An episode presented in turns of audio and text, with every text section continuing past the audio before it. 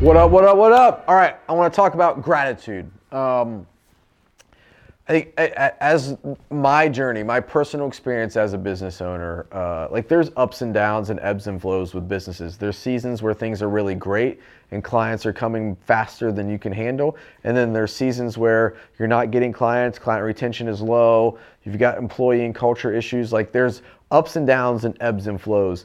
And this is just a tip of what I do to be able to get refocused, recentered, and it's it's gratitude. Like looking back on everything that you've been able to accomplish and really focusing on all of your wins all the positivities the things that you can celebrate and just having sheer gratitude for the position that you're in. Like let's think about it. At the end of the day your ability to run your own company manage your own people make all the rules you're in control of your time like that that is something that not everybody has the capabilities of doing or is getting.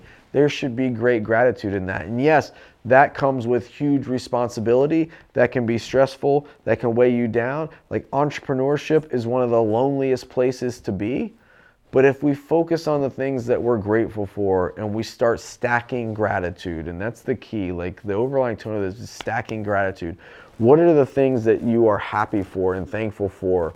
Like stacking that gratitude then starts to minimize the bad things that are happening and it gets you in a mindset where things are positive and you can move forward because when you are grateful, you're going to see just how far you've come from launching that business, buying that business, buying out the competitor, losing that client that was a problem so you can gain five clients that are easy to deal with. That's far more profitable than the client that was paying more that was a pain. So like stacking that gratitude is just going to allow you to have a completely different mindset and be able to look out at the business in a completely different way. So I want to challenge you as you go forward to get to yourself to a place where it can be as simple as just pulling out your phone and just starting writing down all the things you're thankful for. And it doesn't have to be just business. It could be I mean, I'm happy my kids made to school safe today. I'm happy my wife is still with me.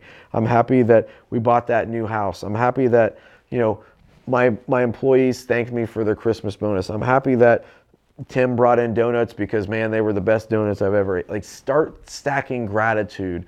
And when you start focusing on the things that you are thankful for, your mindset shifts. And when your mindset shifts, you can completely change the trajectory of your thoughts and the trajectory of your business.